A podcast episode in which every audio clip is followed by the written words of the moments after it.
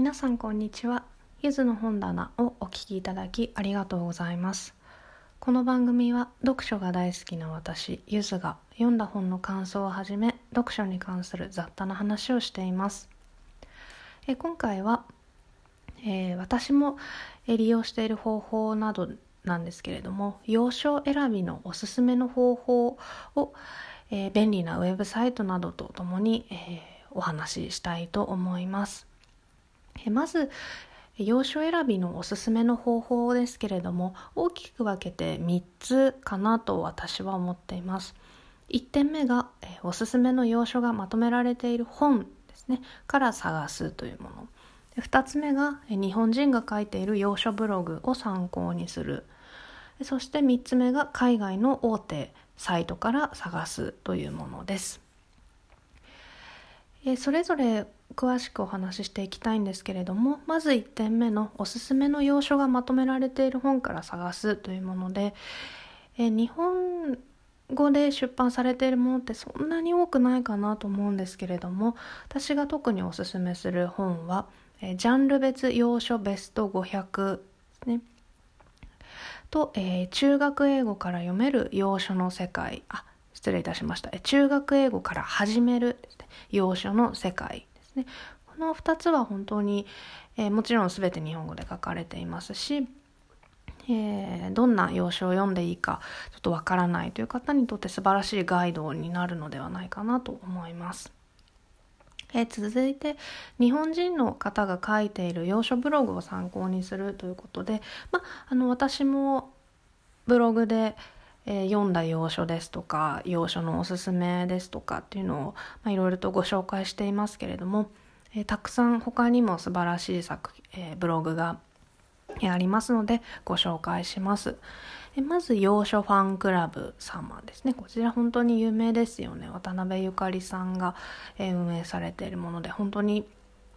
もう、えー、あらゆる要所をカバーしていらっしゃいますし、えー、こちらのブログを見ておけば間違いはないんじゃないかなという、えー、ものですね。で次が、えー、山田須原稿心理歴様ですね。こちらも本当に、えー、素晴らしいなと思います。えー、また、ジャケ買い洋書日記様。こちらも素晴らしいですよね。私も本当に洋書の想定といいますか、あの、デザインは本当に好きで。でもちろんそれだけではなくて、あの、洋書について書かれていらっしゃいます。え、で、最後に、えー、ヒースのお気楽洋書ブログ様ですね。えこちらも、え、本当に、え Kindle でお読みになられているようですけれども本当に、えー、お気楽と書かれていらっしゃいますけれども本当に素晴らしくて私も、えー、いつも読ませていただいています。えそして最後に海外の大手サイトから探すというものなんですけれどもこちらは英語で本を探したい方ですとかもっとニッチな本を探したいあんまり日本で有名になってない本を探したいという方におすすめです。海外のま大手、えー、レビューサイトですとか出版社のサイトですとかっていうことがいいかなと思います。これからご紹介するのは実際に私が見て参考にしているものです。まずイギリスですけれども Times Literary Supplement というものでえ、こちらもいいですし、えー、次が London Review of Books。こちらちょっと有名なのでご存知の方も多いかなと思います。